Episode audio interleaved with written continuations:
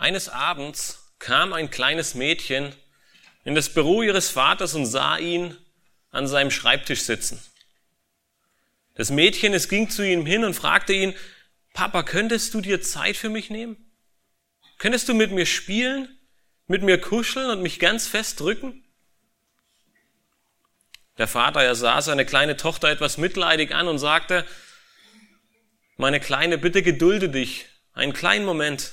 Ich habe noch einige sehr, sehr wichtige Dinge zu tun, aber wenn ich diese abgeschlossen habe, wenn ich mit diesen fertig bin, dann werde ich zu dir kommen und wir können spielen. Okay, sagte die kleine Tochter. Sie drehte sich um und verließ das Büro ihres Vaters. Als sie bei der Tür angekommen war, drehte sie sich nochmal um, rannte zu ihrem Vater und drückte ihn ganz fest. Etwas erstaunt fragte der Vater sie: Wofür war der feste Drücker? Die Tochter strahlte ihn an und sagte: Damit du schon jetzt weißt, was dich nach deiner Arbeit erwarten wird. Was erwartest du in deinem Leben? Was erwartest du für deine Zukunft? Worauf arbeitest du hin? Und wofür investierst du all deine Kraft, deine Zeit, dein Geld und all die Möglichkeiten, die dir zur Verfügung stehen? Wir haben in den letzten Predigten im 2. Petrusbrief gesehen, dass Petrus deutlich machte, dass der Herr wiederkommen wird. Genauso, wie wir es gerade gesungen haben. Jesu Wiederkunft, sie wird kommen und er zögert sie nicht hinaus. Er hat seine Verheißung nicht vergessen. Er ist nur nicht wiedergekommen, weil er langmütig ist, weil er Gnade schenkt, weil er gnädig und barmherzig ist und Raum gibt zur Buße, Umkehr und Errettung. Es wird jedoch der Tag kommen, dass er wiederkommt. Und die letzte Predigt, wir haben sie mit dem Vers 10 im 3. Kapitel abgeschlossen und dort schrieb der Apostel Petrus: Es wird aber der Tag des Herrn kommen, wie ein Dieb in der Nacht. Dann werden die Himmel mit Krachen vergehen, die Elemente aber vor Hitze sich auflösen und die Erde und die Werke darauf verbrennen. Hat dieses Wissen irgendeinen Einfluss auf dein Leben? Spielt es irgendeine Rolle in deinem Leben, dass Jesus wiederkommt? Dass diese Welt, auf der wir heute hier und jetzt stehen, vergehen wird und nichts, was wir hier sehen, was wir hier spüren, alles, was wir in diese Welt hinein investieren, nichts von alledem wird Bestand haben? Es wird im Feuer vergehen? Wenn ihr eure Bibeln dabei habt, schlagt bitte mit mir gemeinsam den 2. Petrusbrief auf und lasst uns gemeinsam inklusive der letzten Predigt die Verse 8 bis 14 im 3. Kapitel lesen. Petrus, er schrieb: Dieses eine aber sollt ihr nicht übersehen, Geliebte, dass ein Tag bei dem Herrn ist wie 1000 Jahre und 1000 Jahre wie ein Tag. Der Herr zögert nicht die Verheißung hinaus, wie etliche es für ein Hinauszögern halten, sondern er ist langmütig gegen uns, weil er nicht will, dass jemand verloren gehe, sondern dass jedermann Raum zur Buße habe. Es wird aber der Tag kommen, der Tag des Herrn kommen, wie ein Dieb in der Nacht. Dann werden die Himmel mit Krachen vergehen, die Elemente aber vor Hitze sich auflösen und die Erde und die Werke darauf verbrennen. Da nun dies alles aufgelöst wird, wie sehr solltet ihr euch auszeichnen durch heiligen Wandel und Gottesfurcht, indem ihr das Kommen des Tages Gottes erwartet und ihm entgegeneilt, an welchem die Himmel sich in Glut auflösen und die Elemente vor Hitze zerschmelzen werden. Wir erwarten aber nach seiner Verheißung neue Himmel und eine neue Erde, in denen Gerechtigkeit wohnt. Darum, Geliebte, weil ihr dies erwartet, so seid eifrig darum bemüht, dass ihr als unbefleckt und tadellos vor ihm erfunden werdet in Frieden. Nachdem Petrus Gottes Gnade und seine Langmut aufzeigt, um so seine Liebe zu den Menschen verdeutlicht, sehen wir in Vers 10 die zweite Seite dieser Medaille, den gerechten Gott, der eines Tages Gericht üben wird. Ein Gericht, in welchem sich die Himmel und die Erde in Glut auflösen und die Elemente vor Hitze zerschmelzen werden. In den Versen der heutigen Predigt zeigt dir Petrus 3 wichtige Aspekte, die dir verdeutlichen werden, welchen Einfluss deine Erwartungshaltung auf dein Leben haben wird und auch haben muss. In den Versen 11 und 12 macht Petrus deutlich, dass diese Erkenntnis nicht nur Wissen vermitteln soll, sondern zu einer Veränderung deines Lebens führen soll. Deine Erwartung, sie führt zu einem heiligen Wandel. Petrus, er macht deutlich, es steht außer Frage, dass Gottes Gericht kommen wird. Er hat es mehrere Male angekündigt und versichert. Er gibt sein Siegel darauf. Bereits im Alten Testament wurde es durch einige Propheten angekündigt. Und im Neuen Testament finden wir ein ganzes Buch, das letzte Buch der Bibel, die Offenbarung, welches sich diesem Thema annimmt, über die letzten Tage oder Jahre dieser Erde spricht und über das Ende, das in Gottes Gericht enden wird. Der Autor und Apostel Johannes, er berichtet in seinem ersten Brief, den er schrieb, ebenfalls davon. In 1. Johannes 2, Vers 17 lesen wir: Und die Welt vergeht und ihre Lust. Wer aber den Willen Gottes tut, der bleibt in Ewigkeit. Die Welt und ihre Lust, sie wird eines Tages vergehen. Genauso beginnt Petrus diesen letzten Abschnitt seines Briefes. Er sagt, da nun dies alles aufgelöst wird. Nichts von alledem, was wir sehen, was wir tun, was wir hier angreifen können, nichts von alledem, es wird bleiben nach Gottes Gericht. Und hier kommt nun diese entscheidende Frage für unser Leben auf. Was bewirkt all dieses Wissen in deinem Leben?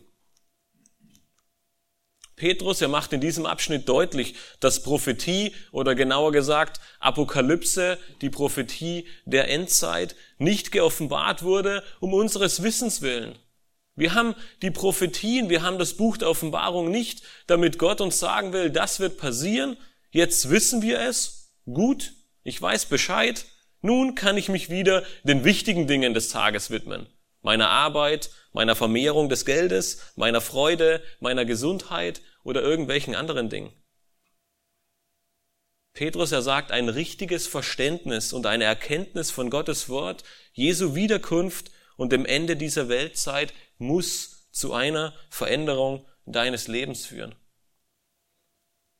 Diese Veränderung, wir finden sie dann in den weiteren Worten in Vers 11, wenn er sagt, wie sehr solltet ihr euch auszeichnen durch heiligen Wandel und Gottesfurcht.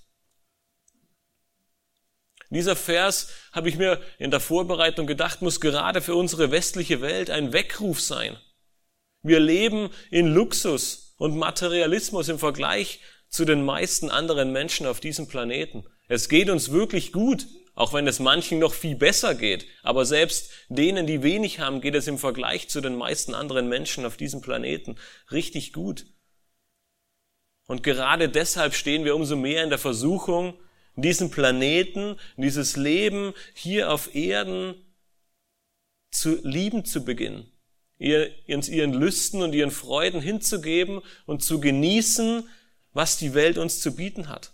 Und wir werden im Verlauf der Predigt sehen, dass es prinzipiell nicht falsch ist. Gott hat uns diese Welt gegeben, damit wir sie uns untertan machen können, damit wir sie genießen können und all das, was Gott uns geschenkt hat, gebrauchen dürfen. Aber wenn wir nur in diese Welt hinein investieren, dann werden wir gleich sehen, dass wir auf dem Holzweg sind. Es ist nämlich genau der Weg, den die Irrlehrer eingeschlagen haben. Sie haben gesagt, Jesus kommt nicht wieder. Genießt alles, was ihr in dieser Welt findet. Und Petrus, er hat deutlich gemacht, was es war. Sexuelle Unmoral, Habsucht, die Begierden dieser Welt. Und er deckt ihr Leben im ganzen zweiten Kapitel auf, indem er zeigt, dass es voller Begierden, Lüste, Habsucht und anderen Dingen ist. Das heißt, eine falsche Sicht von Gottes Wort und seiner Wiederkunft wird am Ende zu einem selbstzentrierten Leben führen, das sich nur um mich selbst, um meine Lüste und um meine Begierden drehen wird. Und das ist genau das, was er in Kapitel 3 und in Kapitel 2 aufzeigt. Und am Ende gehen die Irrlehrer so weit, das haben wir vor einigen Monaten gesehen in Kapitel 2, Vers 1, dass sie selbst Christus, den Retter, verleugnen. In diesem Vers zeigt Petrus nun, und er ist fast am Ende seines Briefes, genau das Gegenteil auf. Er fasst sein Buch zusammen, seinen Brief zusammen und zeigt den Lesern und seinen Empfängern nun auf, was wirklich wichtig ist. Ein Gläubiger, der eine richtige Sicht von Gottes Wort hat, der in der Erkenntnis wächst und an Jesu Wiederkunft festhält, er wird in einem heiligen Wandel und Gottesfurcht über diese Welt marschieren. Wenn diese Welt vergeht, was bleibt am Ende? Unser Erfolg in dieser Welt, unsere Karriere, unser Besitz, die Freuden dieser Welt? Alles, wirklich alles, was am Ende nicht zur Ehre Gottes gedient hat in unserem Leben, es wird vergehen, es wird nichts davon übrig bleiben. Und die Schrift, sie ist voll davon, dass sie uns diese Warnungen ausspricht. Alles, was nicht zur Ehre Gottes ist, es wird im Gericht verbrennen und wir werden nichts davon in die Ewigkeit mitnehmen können. Deshalb erinnert Petrus die Empfänger des Briefes immer wieder, eine richtige Gesinnung zu haben. Immer wieder sagt er ihnen, mein Leben ist bald zu Ende, ich will euch aber erinnern, dass ihr eine richtige Gesinnung habt. Er will, dass sie den richtigen Blick haben und nicht auf falsche oder vergängliche Dinge setzen. In seinem ersten Brief schrieb er in Kapitel 1, Vers 14 bis 15, als gehorsame Kinder passt euch nicht den Begierden an, deren ihr früher in eurer Unwissenheit dientet, sondern wie der, welcher euch berufen hat, heilig ist, sollt auch ihr heilig sein in eurem ganzen Wandel. Das ist seine Erinnerung, das sind die letzten Worte, die er den Gläubigen mitgeben möchte. Nicht die Welt ist unser Vorbild, nicht das, was in der Welt ist, sondern ihr Schöpfer, der, der die Welt erschaffen hat, Jesus Christus. Wie er und der Vater heilig sind, so sollen auch wir heilig sein. Es sind keine religiösen Taten, keine Heuchelei, sondern es ist ein Leben in Heiligung und Gottesfurcht, Gott zur Ehre. Durch uns selbst? Können wir irgendetwas davon selbst erwirken? Nein. Das ist das, womit Petrus seinen zweiten Brief beginnt. Durch Gottes Kraft. Allein durch Gottes Kraft. Wenn du dich an die ersten Verse des ersten Kapitels erinnerst, dann macht Petrus das gleich zu Beginn deutlich. In Vers 3 und 4 sagt er, er hat uns von der Korruption und dem Verderben dieser Welt befreit. Und er hat uns durch seine göttliche Kraft alles gegeben, was wir zu einem Wandel in Heiligung und Gottesfurcht brauchen. Paulus ernannte dies in seinen Briefen ein der Sünde gestorben. Jerry Bridges, er schreibt in seinem Buch Streben nach Heiligung folgende Zeilen. Was meint Paulus also mit seinem Ausdruck, der Sünde gestorben sein? Er will sagen, wir starben der Gewalt oder Herrschaft der Sünde. Bevor wir Jesus Christus zu unserer Errettung vertrauten, gehörten wir dem Reiche Satans und der Sünde an. Wir wandelten nach dem Lauf dieser Welt gemäß dem Fürsten, der in der Luft herrscht, dem Teufel.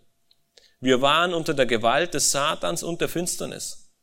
Paulus schrieb, wir waren Sklaven der Sünde, in Römer 6, Vers 17.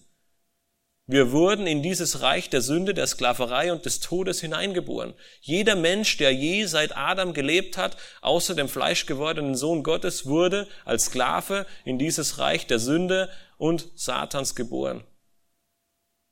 Und dann sagt er einen ganz, ganz wichtigen Satz.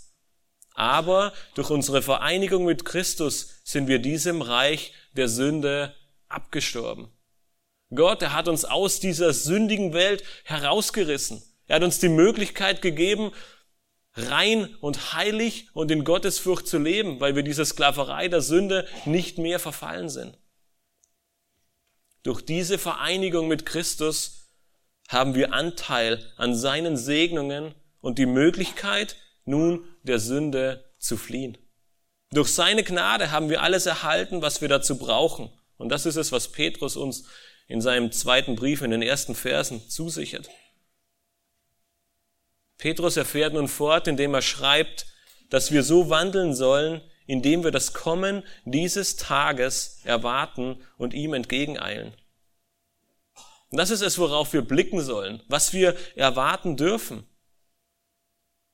Im Verlauf des Briefes beschreibt Petrus diesen Tag einmal als Wiederkunft Jesu Christi in Kapitel 1, Vers 16, als Tag des Herrn in Kapitel 3, Vers 4 und hier nun als Tag Gottes. Das sind alles keine unterschiedlichen Ereignisse, sondern Petrus, er beschreibt diesen einen Tag auf unterschiedliche Arten und Weisen. Aber was er hier in diesem Vers 11 deutlich macht, ist, er sagt, wir sollen diesen Tag Gottes erwarten. Jeden Tag sollen wir darauf hinzielen und darauf abwarten, dass Jesus Christus wiederkommt. Und wenn wir die Elberfelder Übersetzung lesen, dann schreibt sie, dass wir diesen Tag beschleunigen sollen. Nun, was meint Petrus damit? Können wir etwas dazu beitragen, dass dieser Tag eher kommt, indem wir ihn beschleunigen? Wir sehen auf der einen Seite, dass die Schrift sehr deutlich lehrt, dass wir es mit einem souveränen und allmächtigen Gott zu tun haben. Ein Gott, der seinen Ratschluss vor Grundlegung der Welt gelegt hat und damit auch genau so, wie er es geplant hat und vorhergesehen hat, zu seinem Ziel kommen wird. Hier scheint also relativ wenig Platz für uns Menschen zu sein, irgendetwas an diesem Plan zu beschleunigen. Auf der anderen Seite sehen wir aber in dem bekannten Vater unser in Matthäus 6, und wir werden bald eine Predigt dazu hören, dass eine der ersten Bitten, die wir in diesem Gebet, das Jesus seinen Jüngern gibt, hören, dein Reich komme. Paulus, er verabschiedet sich von den Korinthern mit Maranatha, was so viel heißt wie, der Herr kommt. Und das Neue Testament, wie endet es im Buch der Offenbarung? Es steht, es spricht, der dies bezeugt, ja, ich komme bald. Amen. Ja, komm, Herr Jesus. Und das soll unser Wunsch sein, das soll unser Drang sein, das soll die Erwartung sein, die wir jeden Tag, wenn wir morgens unsere Augen öffnen, erwarten sollen. Und mit diesem Gebet, mit diesem Wunsch, das ist es, was Petrus meint, dass wir die Wiederkunft Christi beschleunigen sollen. Es soll uns ein Anliegen sein, wir sollen dafür beten, wir sollen darauf hinfiebern und wir sollen uns darauf freuen. Und wir kommen gleich dazu, warum wir uns darauf freuen dürfen. Petrus erschließt diesen Vers 12 mit den Folgen dieser Wiederkunft ab, indem er schreibt, an welchem die Himmel sich in Glut auflösen und die Elemente vor Hitze zerschmelzen werden.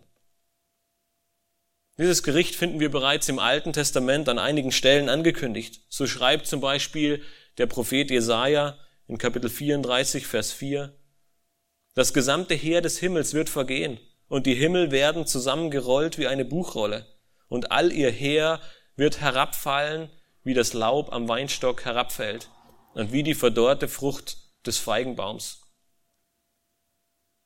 Der Prophet Malachi beschreibt es in Kapitel 3, Vers 19 folgendermaßen. Denn siehe, der Tag kommt brennend wie ein Ofen. Da werden alle Übermütigen und alle, die gesetzlos handeln, wie Stoppeln sein. Und der kommende Tag wird sie verbrennen, spricht der Herr, der Herrscher, sodass ihnen weder Wurzel noch Zweig übrig bleibt. Wie das Laub im Herbst von den Bäumen fällt, und wie die Überreste der Ernte verbrannt werden, genauso wird die Erde und alle gottlosen Menschen auf dieser Erde durch Gottes Gericht, durch das Feuer gerichtet werden. Und das ist häufig unser Blick, wenn wir an Gottes Gericht denken. Wir sehen auf dieses Gericht und wir sehen all die schrecklichen Dinge, all die bösen Sachen, die passieren. Wir sehen nur Gericht und Tod, wenn wir an den Tag des Herrn denken. Doch unser Leben sollte gerade nicht von dieser Angst des Gerichtes geprägt sein. Wir sollten nicht nur auf Gottes Zorn sehen. Als Gläubiger, als jemand, der an Jesus Christus als seinen Erlöser glaubt, darfst du eine Hoffnung haben. Und zwar eine Hoffnung auf ein neues Zeitalter. Und wir werden gleich sehen, wie dieses aussieht. Die Frage, die ich dir noch stellen möchte, ist, wenn du diese Erwartung vor Augen hast, wenn du weißt, dass Jesus Christus wiederkommt, worauf setzt du dein Leben? Worauf kommt es am Ende an und was ist wichtig? Stell dir vor, du hast dir einen gewissen Geldbetrag angespart. Keine paar Euros nur, sondern einen schönen Geldbetrag, der dir wertvoll geworden ist, wo du sagst, das will ich einsetzen, um meine Rente damit zu finanzieren, um meinen Kindern eine Ausbildung zu ermöglichen oder was auch immer es sein soll. Und du würdest dieses Geld gerne irgendwo gut anlegen, damit es sicher ist und du es vielleicht ein bisschen vermehren kannst, um deinen Kindern vielleicht noch ein bisschen mehr zu ermöglichen oder wer auch immer es ist. Würdest du dieses Geld, das du nun hast, in ein Unternehmen investieren, das kurz vor dem Bankrott steht? Wo du weißt, es wird in den nächsten Wochen pleite gehen? Niemals, oder? Niemals würdest du alles, was du hast, in etwas investieren, was zugrunde geht. Genau so handelst du aber, wenn du deine Hoffnung, deine Kraft, dein Geld, deine Freuden und alles, was du hast, in diese Welt investierst. Sie wird zugrunde gehen. Alles, was nicht der Ehre Gottes dient, es wird am Ende in diesem Gericht verbrennen. Deswegen solltest du stattdessen mit dem Blick auf diese zukünftige Verheißung in Vers 11 und 12 dein Leben ausrichten.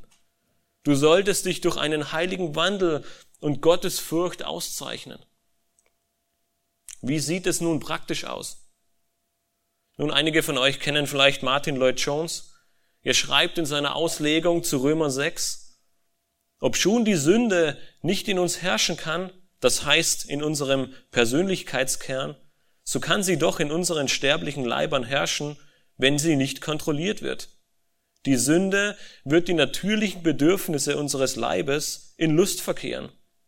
Sie wird unser natürliches Verlangen nach Nahrung in Schwelgerei, unser Bedürfnis nach Kleidung und Unterkunft in Materialismus und unser normales geschlechtliches Interesse in Unmoral wenden. Stolz, Materialismus, Ungeduld, Lust und Geld sind nicht nur Eigenschaften, die uns begleiten. Es ist das, worin wir uns investieren. Und ein heiliger Wandel in Gottesfurcht stellt genau das Gegenteil dar. Nicht Stolz, sondern Demut. Keine Ungeduld, sondern Geduld. Keine Lust, sondern Selbstbeherrschung. Können wir die Sünde kontrollieren?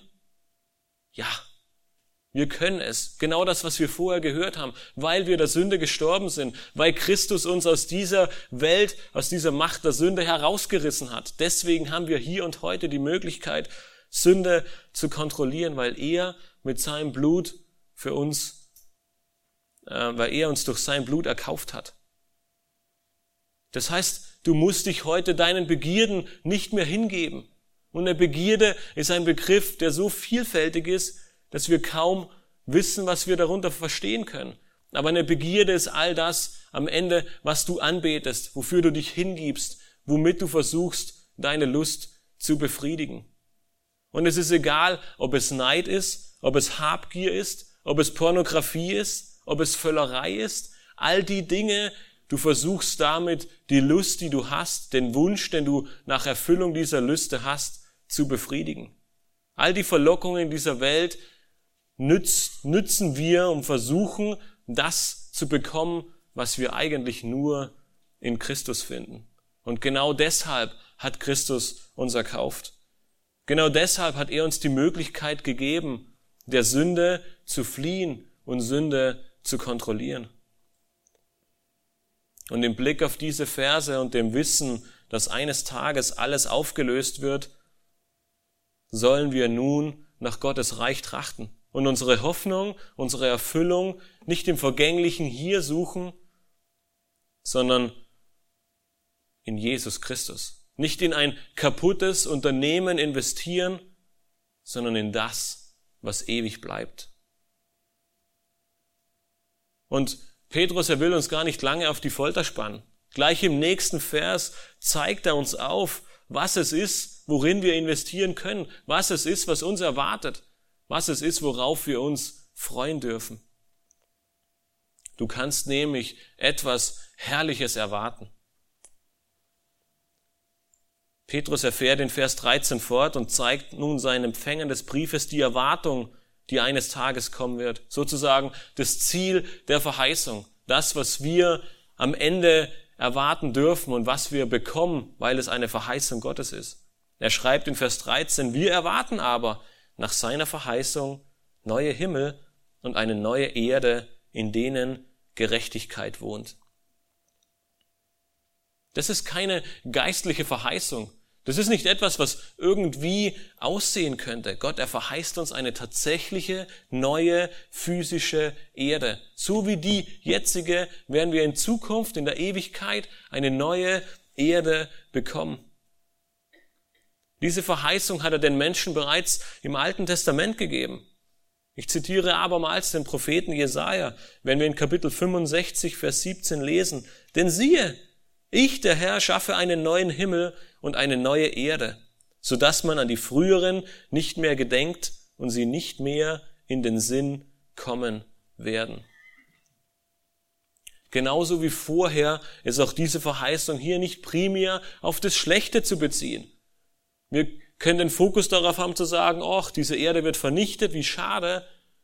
Den Fokus, den Gott uns aber geben möchte, ist, es wird etwas Neues kommen. Es wird etwas Gutes kommen. Es ist eine positive Verheißung, die wir erwarten dürfen. Das, was sich der Mensch immer gewünscht hat, das, was immer in dieser Schöpfung gewünscht wurde und nie eingetreten ist, es wird in der Ewigkeit inmitten dieser Erde wohnen, nämlich Gerechtigkeit. Seit dem Sündenfall in 1. Mose 3 lechzt der Menschheit danach, erlöst zu werden, Gerechtigkeit zu haben und dass alles gut läuft. Petrus, er macht hier nun deutlich, dass dieser Tag kommen wird. Wie Paulus im Römerbrief schreibt, wird die Schöpfung befreit werden. Wenn Jesus wiederkommt und diese Welt richtet, wird es ein für alle Mal vorbei sein mit Ungerechtigkeit, mit Sünde, mit Korruption. Dann wird Gerechtigkeit herrschen. Warum? Weil Gott selbst in dieser Welt regieren wird und somit wohnt die Gerechtigkeit inmitten dieser Erde. Petrus, er schreibt zudem in seinem ersten Brief, was es ist, was wir erwarten dürfen. Er sagt, es ist ein unvergängliches und unbeflecktes und unverwelkliches Erbe, das im Himmel aufbewahrt wird für uns. Was kann es Schöneres geben? Ein Erbe hier auf Erden. Manche von uns freuen sich vielleicht auf ein Erbe, es ist vielleicht das Haus der Eltern oder was auch immer es ist, aber selbst dieses Erbe, was uns hier erwartet, es wird eines Tages vergehen. Aber Petrus, er nennt es ein unbeflecktes, unvergängliches und unverwelkliches Erbe. Nichts und niemand, nicht die Zeit, nicht die Natur, egal was es ist, nichts und niemand kann dieses Erbe zerstören. Etwas, was mit menschlichen Worten unbeschreiblich ist. Und daher zitiert Paulus den Propheten Jesaja, wenn er in 1. Korinther 2, Vers 9 schreibt, sondern wie geschrieben steht, was kein Auge gesehen und kein Ohr gehört und keinem Menschen ins Herz gekommen ist, was Gott denen bereitet hat, die ihn lieben. Eine neue Erde, die unvorstellbar ist, die weit über das hinausgeht, was wir uns nur im Entferntesten vorstellen können, die weit über das hinausgeht, was wir nur im Entferntesten jemals gehört haben. Ein neuer Himmel und eine neue Erde, die perfekt ist, die gerecht ist, die gut ist, die wunderbar ist. Siehst du diese herrliche Erwartung? Freust du dich auf diese herrliche Erwartung, in der es keinen Schmerz, keine Krankheit, keine Sorgen, keine Nöte, keine Bedürfnisse mehr gibt, sondern alles ist herrlich? Wir wagen uns manchmal gar nicht vorzustellen, was das alles zu bedeuten vermag. Diese Herrlichkeit, diese herrliche Erwartung hat nie jemand gesehen oder gehört. Doch Gott hat es für dich vorbereitet, wenn du ihn liebst.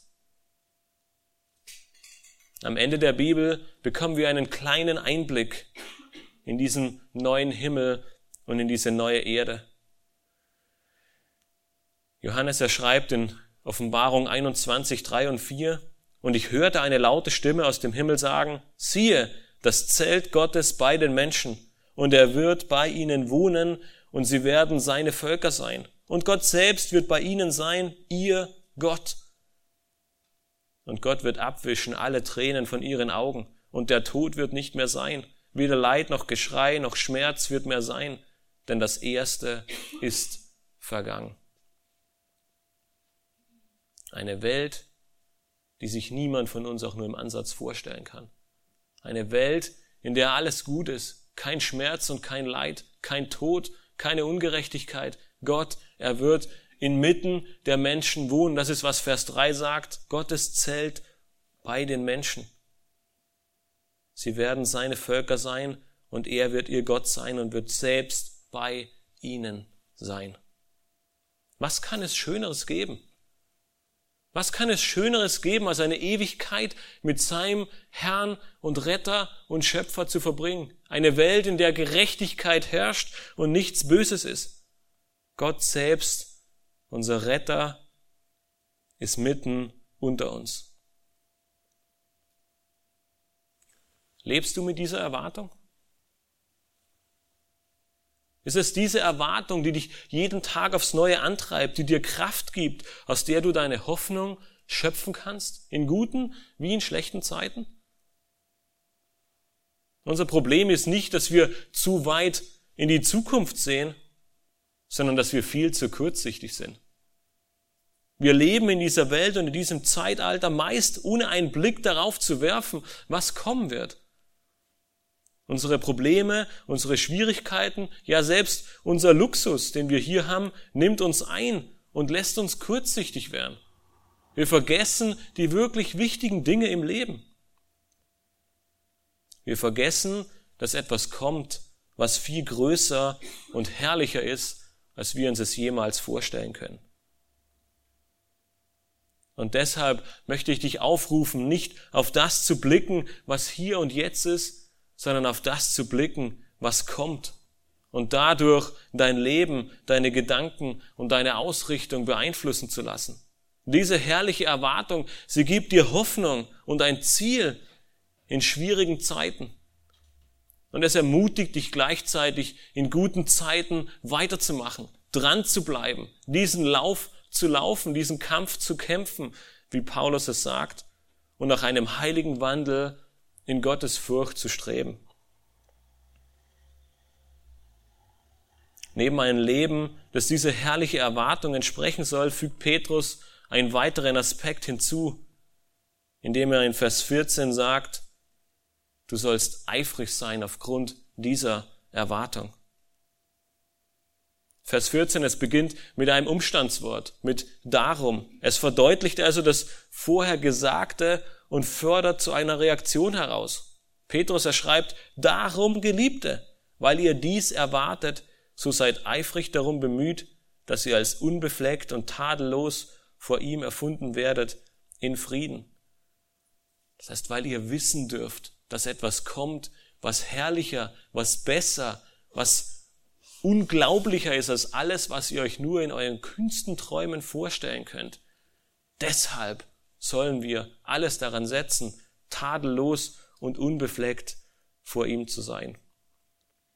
Ein weiteres Mal spricht Petrus die Empfänger dieses Briefes mit Geliebte an. Sie sind nicht irgendjemand. Sie sind nicht belanglos für ihn, sondern es sind seine Geliebten. Er sorgt sich um sie, er kümmert sich um sie. Und gerade weil sie dies sind, gerade weil sie ihm so am Herzen liegen, fordert er sie auf und sagt ihnen, setzt allen Eifer daran. Seid eifrig bemüht. Diese Erkenntnis, diese Erwartung, sie soll zu einem Eifer führen. Einem Eifer, der wieder mit unserem Leben hier auf Erden zu tun hat. Bereits in Kapitel 1 hat Petrus zweimal diesen Eifer angesprochen. In Vers 5 macht er deutlich, dass wir aufgrund all der Gnade, all den Verheißungen und den Segnungen, die wir erhalten haben, allen Eifer aufwenden sollen, weil wir alles von Gott geschenkt bekommen haben.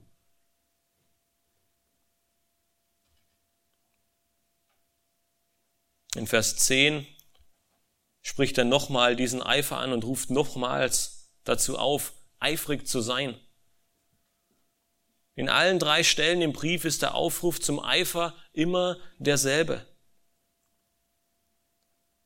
Wir sollen nicht eifrig sein, in diese Welt zu investieren, nicht eifrig sein, reich zu werden, sondern wir sollen eifrig sein, in Gottes Furcht und heiligem Wandel zu leben. Und warum? Damit wir am Ende in allem Gott die Ehre geben. Ein Leben voller Dankbarkeit aufgrund Gottes Güte und Gnade, die uns zuteil geworden ist. Das ist kein neues Konzept. Nicht Petrus allein denkt so oder ruft uns dazu auf. Das ganze Neue Testament, das ist voll davon, dass es uns immer wieder aufruft, eifrig zu sein, hinauszugehen, heilig zu wandeln. Und so schreibt Paulus dem Timotheus in 2. Timotheus 2, Vers 15, strebe eifrig danach, dich Gott als bewährt zu erweisen, als einen Arbeiter, der sich selbst nicht zu schämen braucht, der das Wort der Wahrheit recht teilt. Und an Timotheus fügt er in Timotheus 2, 11 bis 14 hinzu, denn die Gnade Gottes ist erschienen, die heilbringend ist für alle Menschen. Sie nimmt uns in Zucht, damit wir die Gottlosigkeit und die weltlichen Begierden verleugnen und besonnen und gerecht und gottesfürchtig leben in der jetzigen Weltzeit, indem wir die glückselige Hoffnung erwarten und die Erscheinung der Herrlichkeit des großen Gottes und unseres Retters Jesus Christus, der sich selbst für uns hingegeben hat, um uns von aller Gesetzlosigkeit zu erlösen und für sich selbst ein Volk zum besonderen Eigentum zu reinigen, das eifrig ist, gute Werke zu tun. Wir sollen eifrig sein. Und was gibt uns den Eifer? Was gibt uns das Gelingen? Paulus, er sagt es in Titus 2, Vers 11, Gottes Gnade.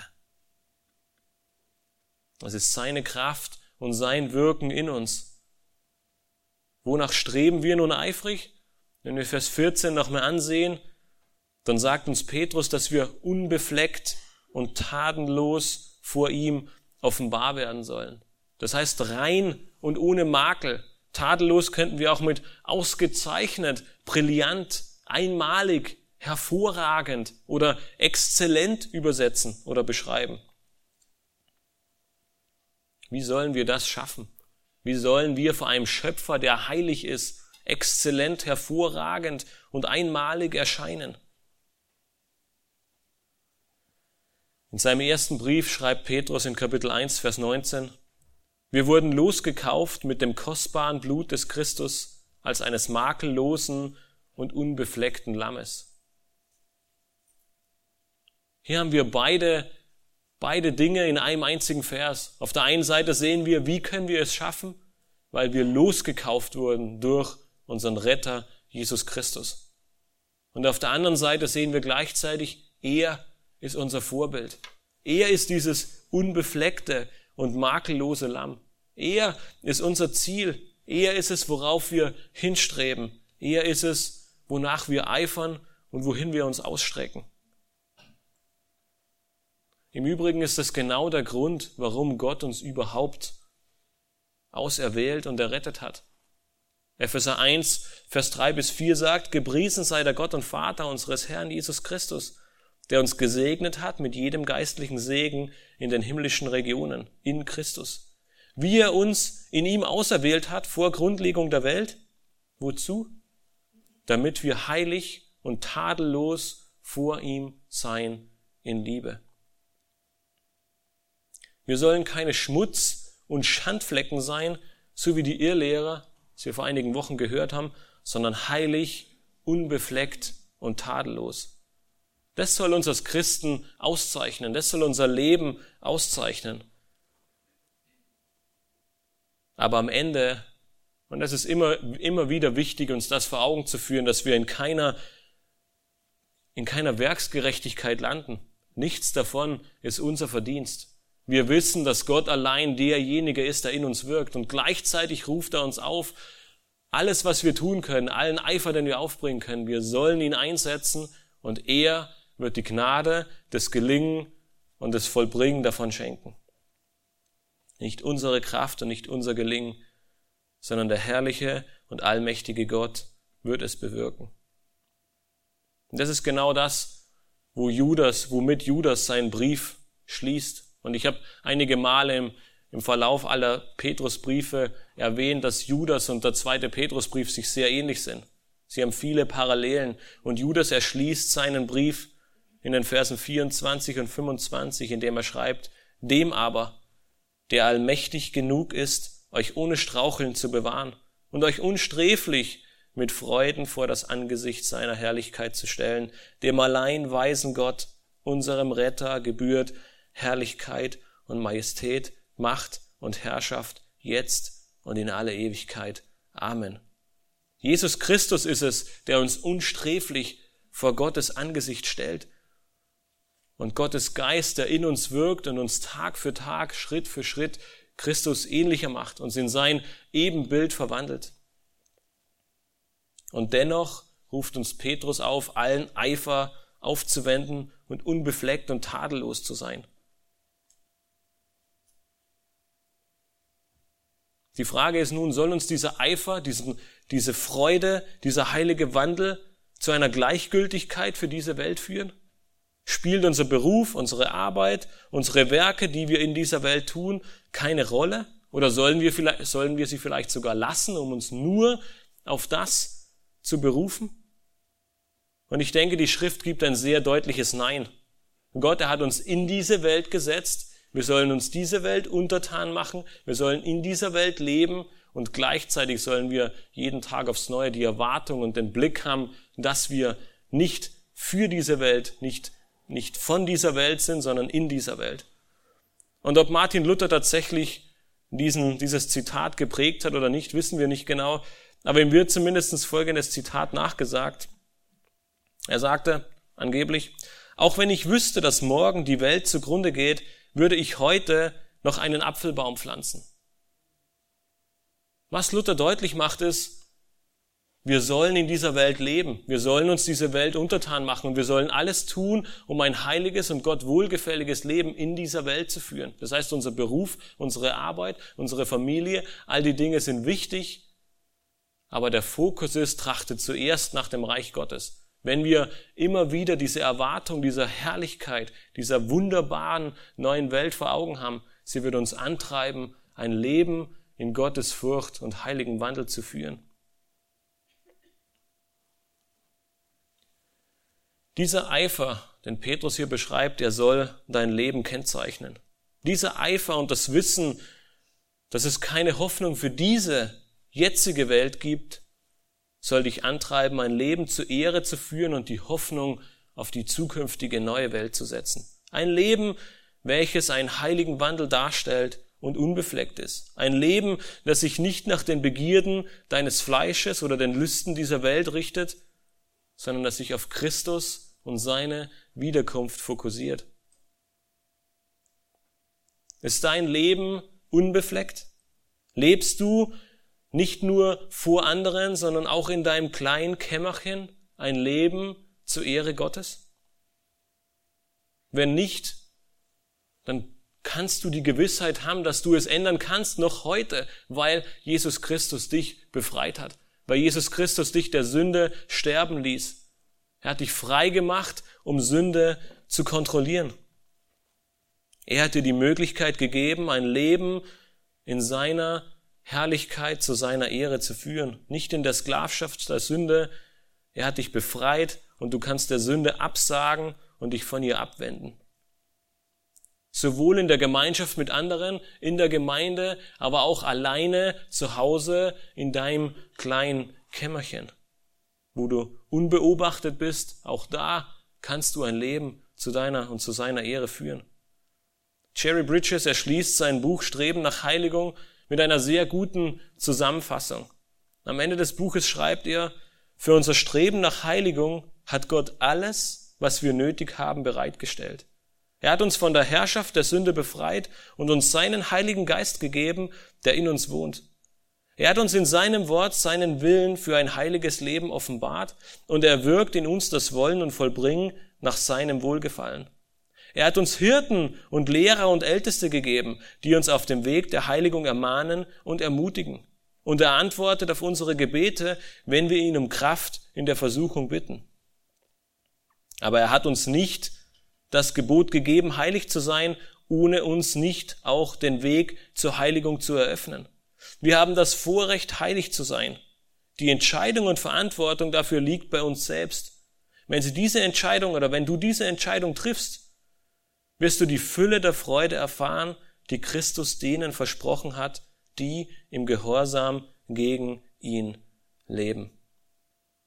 Genau aus diesem Grund kannst und sollst du allen Eifer aufbringen vor Gott, als unbefleckt und tadellos offenbart zu werden. Weißt du, wie der Vater in der Einleitung, der eine große Umarmung von seiner kleinen Tochter erhalten hat, was auf dich zukommt? Was du erwarten kannst? Es ist Gottes Gericht auf der einen Seite für all die gottlosen Menschen und eine Zerstörung dieser Welt. Aber es ist ein neuer Himmel, eine neue Erde, eine Ewigkeit mit Gott selbst in unserer Mitte, in der Gerechtigkeit wohnt, auf der anderen Seite. Diese Erwartung und diese Verheißung, sie soll dich ermutigen, sie soll dich antreiben, sie soll dich eifern lassen, um ein heiliges, Gott wohlgefälliges Leben zu führen und unbefleckt und untadelig vor ihm zu stehen am Tag seiner Wiederkunft. Das wird kein bequemer Weg sein, das wird kein Spaziergang durch die Wälder sein, sondern es wird ein Weg sein, der mit Steinen gesät ist, der bergauf verläuft und der hart ist und nicht einfach und jeden Tag aufs Neue der Kraft Gottes bedarf. Aber es ist ein Weg, der sich allemal lohnt zu gehen. Jonathan Edwards, er beschrieb diesen Weg folgendermaßen. Er schrieb, der Weg zum Himmel ist ansteigend. Wir müssen uns damit begnügen, bergauf zu reisen, obgleich es hart und ermüdend ist und der natürlichen Neigung unseres Fleisches widerspricht. Unsere Verheißung jedoch ist herrlich. Gerechtigkeit und Freude bei unserem Herrn und Schöpfer auf Ewigkeit. Deshalb eifere dafür und zeichne dich aus durch einen heiligen Wandel und Gottesfurcht. Lasst uns am Ende gemeinsam beten.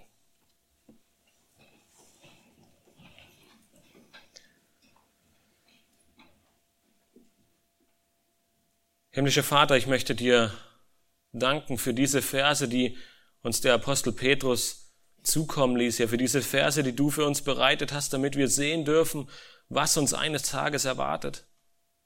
Wir leben in einer Welt, die vor Ungerechtigkeit, vor Korruption, vor Mord, vor Sünde nur so überquillt und sie wird uns an allen Ecken und Enden und selbst in unserem eigenen Leben immer wieder aufs Neue bekannt und es ist eine Schande, das sehen zu müssen, Herr. Und deswegen ist es umso herrlicher zu wissen, dass du uns zum einen errettet hast durch das Blut Jesu Christi, aber zum anderen wir sehen dürfen, dass wir einen neuen Himmel und eine neue Erde erwarten dürfen. Einen Himmel und eine Erde, in der Gerechtigkeit wohnt, in der du mitten unter uns bist, in der du uns unsere Tränen abwischt, in der es kein Leid, kein Schmerz und keine Nöte mehr geben wird, in der du erhaben bist über alle Namen, in der wir nicht nach deinem Willen streben, sondern in der dein Wille herrscht. Und deshalb möchten wir dich umso mehr bitten, dass du uns jeden Tag aufs neue Gelingen schenkst, ein Leben in heiligem Wandel und Gottesfurcht zu führen, Herr. Ein Leben, das uns auszeichnet, das sich darin auszeichnet, untadelig und unbefleckt vor dir zu stehen am Tag deiner Wiederkunft, Herr. Wir danken dir für diese frohen, für diese ermunterten, für diesen freudigen Worte, die uns Petrus entgegenruft und dürfen voller Freude diesen Weg, der bergauf geht und der ermüdend und steinig ist, gehen, weil wir wissen, dass du die Kraft gibst, dass du allein der bist, der es in uns bewirkt, dass du allein der bist, der uns all dies schenkt und deswegen loben und preisen wir dich und geben dir allein die Ehre und freuen uns und fiebern diesen Tag herbei, wo du uns zu dir holen wirst, damit wir all dies, was kein Auge gesehen und kein Ohr gehört hat, sehen und erwarten dürfen, Herr. Amen.